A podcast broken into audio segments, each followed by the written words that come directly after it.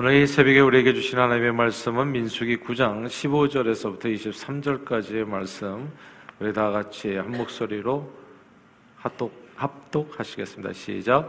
성막을 세운 날에 구름이 성막 곧 증거의 성막을 덮었고 저녁이 되면 성막 위에 불 모양 같은 것이 나타나서 아침까지 이르렀으되 항상 그러하여 낮에는 구름이 그것을 덮었고 밤이면 불 모양이 있었는데 구름이 성막에서 떠오르는 때에는 이스라엘 자손이 곧 행진하였고 구름이 머무는 곳에 이스라엘 자손이 진을 쳤으니 이스라엘 자손이 여호와의 명령을 따라 행진하였고 여호와의 명령에 따라 진을 쳤으며 구름이 성막 위에 머무는 동안에는 그들의 진영에 머물렀고 구름이 성막 위에 머무는 날이 오랠 때에는 이스라엘 자손이 여호와의 명령을 지켜 행진하지 아니하였으며 혹시 구름이 성막 위에 머무는 날이 적을 때에도 그들이 다만 여호와의 명령을 따라 진영에 머물고 여호와의 명령을 따라 행진하였으며 혹시 구름이 저녁부터 아침까지 있다가 아침에 그 구름이 떠오를 때에는 그들이 행진하였고 구름이 밤낮 있다가 떠오르면 고체 행진하였으며 이틀이든지 한 달이든지 일년이든지 구름이 성막 위에 머물러 있을 동안에는 이스라엘 자손이 진영에 머물고 행진하지 아니하다가 떠오르면 행진하였으니 곧 그들의 여호와의 명령을 따라 진을 치며 여호와의 명령을 따라 행진하고 또 모세를 통하여 이르신 여호와의 명령을 따라 여호와의 직임을 지켰더라. 아멘.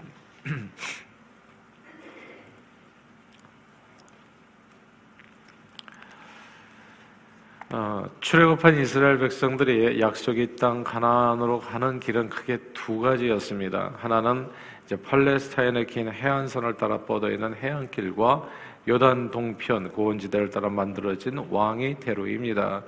해변길을 이용하면 애굽에서 가나안까지 불과 일주일밖에 걸리지 않았습니다. 그래서 많은 사람들이 이 쉬운 길을 택해서 이용했었지요. 그래서 상인들이 또 각 나라의 사신들이 그리고 원정 군대들이 이 길을 따라 가지고 남방 왕들은 이제 북방 왕을 치러 올라가고 북방 왕들은 이제 또 남방 왕을 치러 내려오고. 그래서 이, 이 길을 따라서 아주 그냥 숱하게 이용됐던 아주 쉬운 길이 해변을 따라서 일주일 만에 가나안 땅으로 들어가는 그 길이었습니다. 그래서 애굽에서는 이 길을 바로의 길이라고도 불렀는데 이 길이 애국 군대의 북진로였기 때문입니다. 아, 출애굽한 이스라엘 백성들이 이 길을 택했다면 가장 빠르게 가나안 땅에 입성할 수 있었을 겁니다. 그러나 이 길을 따라간다는 것은 엄청 또 위험이 따르는 길이기도 했어요. 왜냐하면 애국 군대에 이게 바로 이 왕의 길이거든요. 그러니까 수레가 지나가고 전차가 지나가고 아, 그래서 또 전쟁을 보게 되면 이스라엘 백성들이 또 마음이 변할 수 있기 때문에 하나님께서는 그 이 땅을 이 길을 선택하게 하지 아니하고 가나안 땅으로 다른 가는 다른 길 이제 광야길을 택하게 하셨던 겁니다. 근데 이 광야길이 이게 문제예요. 광야에는 길이 없거든요. 그러니까 물도 없고 식물도 변변히 자라는 것이 아니라서 식량을 얻지도 못합니다. 날씨는 또 낮에는 덥고 밤에는 엄청 춥고 이게 어, 더웠다 추웠다를 반복하는데 밤에는 기온이 거의 영하로까지 떨어지는 그런 적이기 때문에 이거 기온 차가 너무 큰 거예요. 낮과 밤에. 그리고 게다가 또 엄청난 모래 바람으로 있어 바람이 불어가지고 이제 제대로 그 자리에 서 있기도 어려울 정도입니다. 아, 게다가 눈에 보이는 뚜렷한 길도 없어서 동서남북이 다 길이니까 그 길을 잘못 들어서게 되면 뺑뺑이 돌다가 그냥 광야에서 죽을 수도 있는 그러니까 참 위험한 길이 이제 광야길이었던 겁니다. 자 보세요. 이제 물도 없고 프람폴이 제대로 시원하게 나지도 않고 모래바람이 거센 이 길 없는 광야길로 몇 명이 장정만 60만 명 그러면 노인과 어린아이들 그리고 여인들 다 합쳐서 생각해 보자면 약 200만 명이나 되는 출애굽한 이스라엘 백성들이 이 광야길로 아, 들어서게 된 겁니다. 죽음의 길로. 그러니까 이 광야길은 누가 봐도 생명의 길이 아니에요. 죽음의 길이에요. 자, 출애굽해가지고 아마 보따리 보따리 싸가지고 나왔을 거예요. 그래가지고 해변길로 가면 얼마나 쉬워요? 근데 광야길로 들어서게 되면 이제는 이제 이 소도 잡아먹고 양도 잡아먹고 그러면서 이제 버텨야 되는 겁니다. 아 근데 물도 없이 또 이렇게 이이뭐 식물에서 나오는 그런 것도 없이 신선한 채소도 없이 이제 그 길에 가는 길이 결코 쉬운 일은 아니었을 거예요. 그런데 그 길에서 이스라엘 백성들은 하루 이틀이 아니라 무려 40년을 살아남았습니다.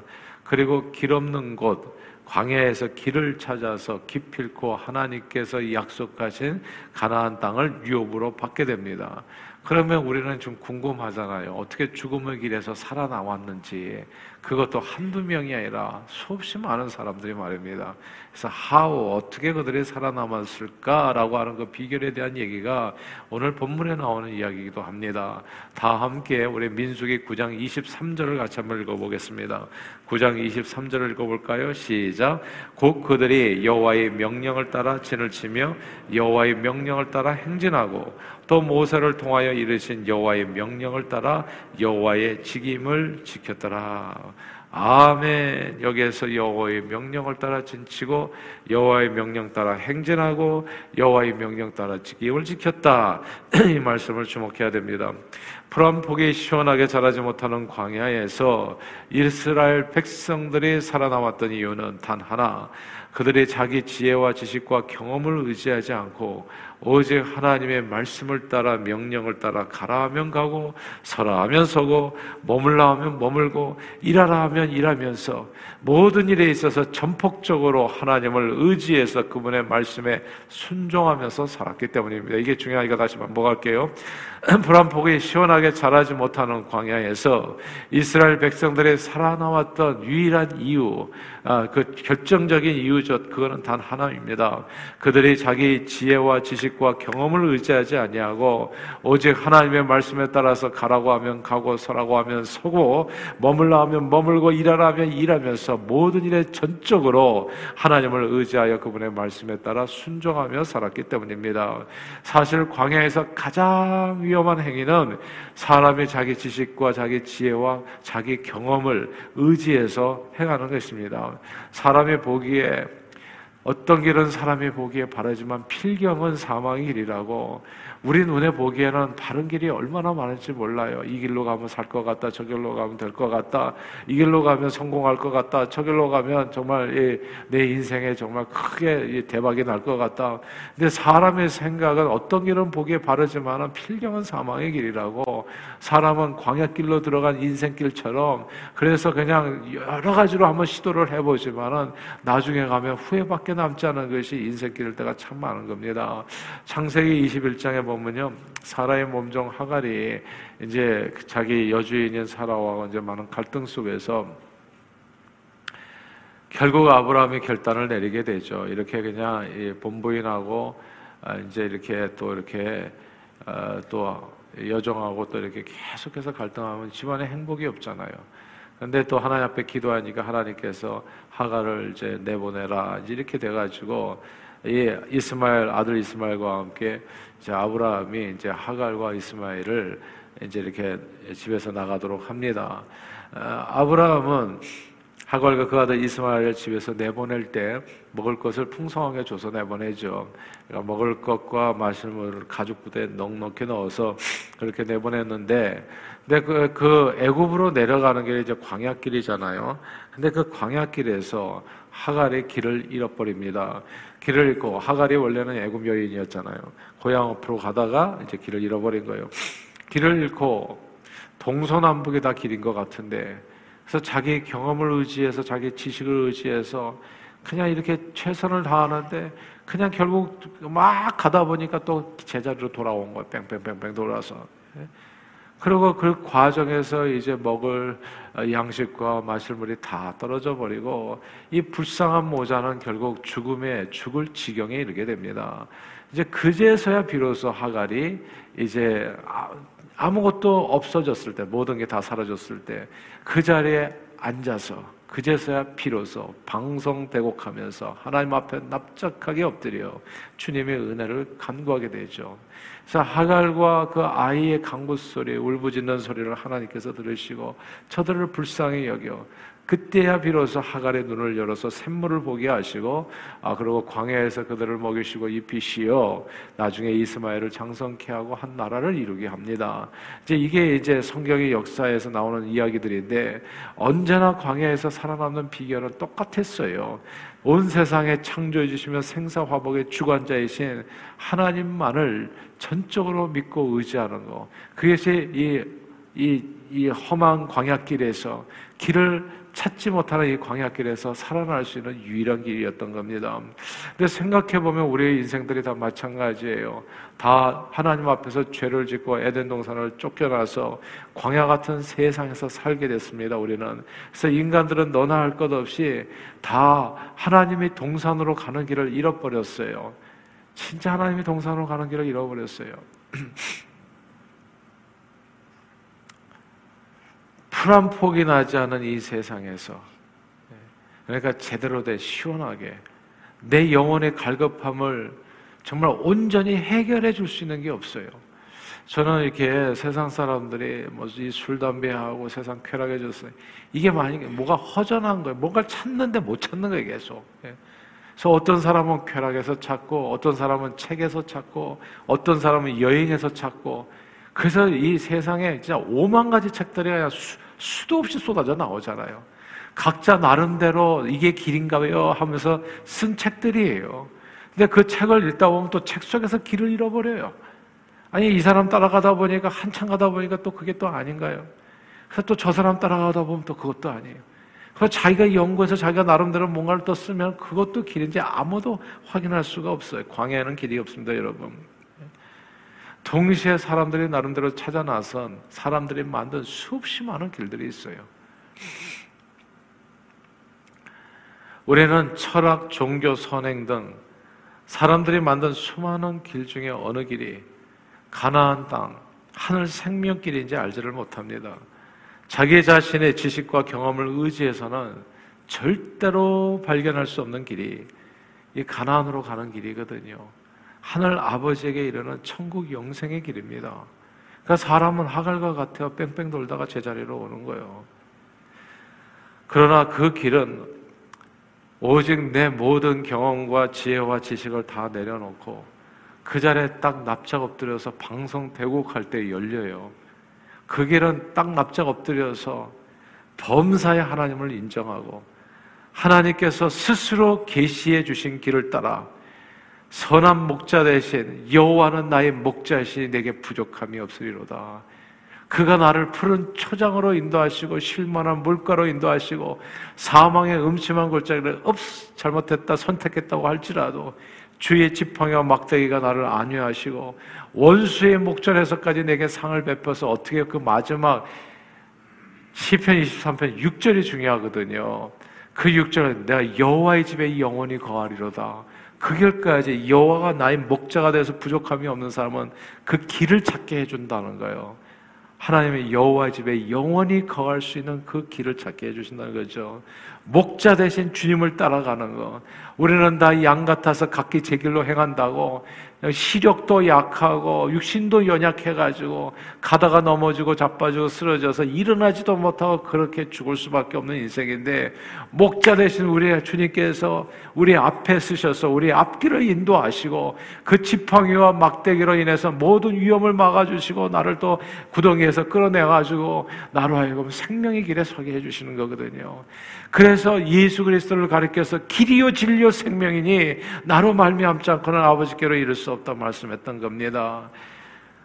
이 길을 제대로 걷는 방법은 매일 매 순간 전적으로 하나님을 나의 목자로 삼고 그분을 믿고 의지하면서 주님의 말씀에 순종하여 걷는 겁니다. 그러면 네가 평탄할 것이라 내 길이 평탄할 것이라 네가 형통하리라 약속해 주신 거예요. 제가 보니까요, 예수 믿는 길이 생명길이에요. 그리고 축복의 길입니다. 오늘날 한국에 잘, 잘 살게 돼가지고 우리가 과거 하나님의 은혜를 몽땅 다 잃어버렸어요. 그래서 뭐 교회에 대해서도 함부로 얘기하는 사람들 많고 그런데 저는 제가 생각할 때 참 어리석다 생각해요. 답답하다. 야, 이게 또 개구리 올챙이 시절을 잊어도 너무 크게 잊어버렸구나. 한국이 어떤 나라였냐면 광야 같은 나라였습니다. 오늘날 뭐 불교를 믿고 난 왜 그런지 그 똑같이 실수했던 길을 또, 또 걸어요. 예. 불교를 갖다가 고려시대에 내내 믿었어요. 그러고 나라가 망했어요. 그 종교가. 조선시대 유격 내내 믿었어요. 억불숭이요. 그러고 나라가 망했어요. 아니, 조선 말기에 선교사님들이 와가지고 조선을 보고 한 고백이 이 나라는 무슨 풀 한 포기 하나 시원하게 나지를 못한다고. 그냥 이, 이 예수 믿는 나라에서 온 사람들이 딱 조선을 보니까 이게 딱 광야예요. 모두가 다 헤매고 있어. 예. 불교, 유교, 정신없어, 미신에 그냥 비나이다입니다. 산신령 해가지고. 그냥 이런 종교 저런 신 쫓아다니는데, 그냥 진짜 신천지인데, 근데 그 안에서 길을 다 잃어버리고 헤매는 거예요. 그리고 처절하게 가난하고, 처절하게 못 살고, 처절하게 미개하고, 맨날 싸우고, 게으르고. 예. 그게 광야였어요, 우리가. 거기에서 예수 생명의 빛이 비춰지면서 36년간 일제시대 그 지나면서 하나님께서 그냥 이 방사능 쏘아, 쏴가지고 그냥 이게 모든 걸 다, 다 없애버렸잖아요. 그냥 과거의 모든 유교에 젖어 있었던 그 모든 사상, 그냥 반상의 구별, 싸그레 30, 일제 36년간 그게 다 그냥 방사능 쪼여가지고 암세포 제거하듯이 암세포만 제거한 게 아니라 좋은 세포까지 다 싸그리 말살시켜버리고 다시 나라를 세운 거잖아요. 이승만 대통령, 초대 대통령이 기독교인입니다, 여러분. 그래서 길을 찾아주신 거예요, 길을. 그래서 길을 찾아가지고 오늘날까지 온 거거든요. 근데 이 조선 사람들이 이 하나님의 은혜를 잃어버렸던 내가 어디서부터 왔지 광야에서 뺑뺑이 돌고 다 죽을 수밖에 없고 나라까지 빼앗기고 예. 그런데 그런 삶 속에서 하나님께서 우리를 어떻게 구원하셨는지를 잊어버렸어요. 잊어버려, 버린 사람들이 있다는 얘기죠. 그러나 항상 길을 찾는 것은 예수 그리스도입니다. 예수 안에 길이 있습니다. 그리고 그 길을 제대로 걷는 방법은 매일 매 순간 여러분처럼 주님 앞에 무릎을 꿇는 거예요. 길을 잃었다 생각하시면 딴 것 없어요. 그냥 주님 앞에 나와서 하갈처럼 그 자리에 앉아서 기도하는 것밖에는 없어요. 광야에서 더 할 게 뭐가 있겠어요? 가라 하면 가고 서라 하면 서고 행진하라 하면 행진하고 주님께서 직분을 맡아서 감당하라 하면 감당하고 순종만이 사는 길이에요, 사실은. 우리가 뭘 합니까? 무슨 지식과 지혜와 무슨 내가 보니까 내 자식도 바로 인도를 못 하겠더라고. 아는 게 너무 없어요, 사실은. 그리고 내가 가지는 확신이 그게 진짜 바른 길이라는 걸 누가 알 수 있어요? 그러니까 나는 너무 감사한 게 이게, 이게 인생의 나침반 아닙니까, 이게. 인생에 사는 비결이잖아요. 믿음은 그리스도의 말씀을 들음으로써 난다고 하나님의 말씀을 볼 때 여기에 생명길이 있는 거예요. 그래서 이 말씀을 아침마다 보면서 이 묵도 묵상하면서 그러니까 이게 너희는 율법을 주야로 묵상하라. 네 길이 형통하리라 얘기하잖아요. 시내가의 신문나무처럼 시절을 쫓아 과실을 맺은 것 같이 하나님께서 우리에게 살 길을 열어주신 겁니다. 내 지혜와 지식을 의지하는 것이 아니라 하나님의 말씀을 의지해서 가라고 하면 가고 서라고 하면 서고 그리고 이 일을 하라고 하면 하고 그러면 선한 목자 대신 주님께서 내 앞길을 인도해서 여호와의 집에 영원히 거하게 되어지는 하나님의 은혜와 축복이 우리에게 머물게 되어지는 겁니다. 십자가의 강도 두 사람이 매달렸었어요. 예수님 좌우편에. 근데 한 강도는 끝까지 예수님을 원망하고 세상을 원망하고 그래서 지옥으로 가고 근데 다른 한 강도는 그 마지막 순간에 길을 잃어버리고 헤매다가 그 십자가까지 매달린 사람이었잖아요. 인생은 다 십자가에 매달려서 죽기 바로 직전에 그 모습으로 살아가요. 근데 그 순간에 누구를 의지했어요? 주님을 의지했잖아요. 주여 내 이름을 기억해 주옵소서. 그때 천국 문이 열리는 겁니다. 이 광야 같은 인생께서 사는 유일한 길은 예수밖에 없는 거예요. 그래서 예수는 유일한 구원자, 우리에게 생명의 주라고 이렇게 얘기하잖아요. 유일한 구원자 예수 그리스도의 말씀을 의지하고 살아갈 때 우리는 이 광야 같은 인생길에서 길을 잃어버리지 않냐고 천국으로 가는 길을 찾아가게 되는 겁니다. 그러므로 늘 말씀에 순종하여 광야 같은 인생길에서 방황치 않고 항상 주님 앞에 정말 겸손하게 무릎 꿇고 주님을 의지해서 하나님께서 약속하신 천국 영생의 축복을 누리는 저와 여러분들이 다 되시기를 주 이름으로 축원합니다. 기도하겠습니다. 사랑하는 주님, 광야 같은 인생길을 걸어가는데 실패한 길을 걸어서는 안 됩니다. 근데 우리는 과거를 잊어가지고 그냥 석가모니 앞에 그 그래서 고려가 멸망한 길인데 그리고 또 유교적인 어떤 사상 속에서 그리고 온갖 귀신 잡신들 하나님 아버지 우리 영안의 눈을 열어서 생명의 길을 찾게 해주심을 감사합니다. 예수 그리스도를 붙들게 해주심을 감사합니다. 하나님 이 생명의 길에서 내 자신을 의지하지 않고 범사의 주님을 인정하고 말씀에 붙들림 바 돼서 천국 영생의 길에서 좌로나 우로나 치우침 없이 생명길, 축복의 길, 은혜의 길, 영광의 길 따라 하나님 아버지 앞에 다 이르는 저희들이 되어질 수 있도록 매일 매 순간 우리를 하나님 앞에 겸손하게 해주시고 말씀을 의지하게 해주셔서 위로는 하나님 앞에 영광이요 우리 모두에게는 기쁨이요 생명이 되는 이 길에서 승리하는 저희 모두가 되도록 축복해 주옵소서. 오늘 이 아침에도 기도할 때 기도줄 붙들어 주시고 하나님의 은혜 가운데 오늘도 승리하는 하루 되게 해 주시기를 간절히 우리 주 예수 그리스도 이름으로 축복하며 기도하옵나이다. 아멘.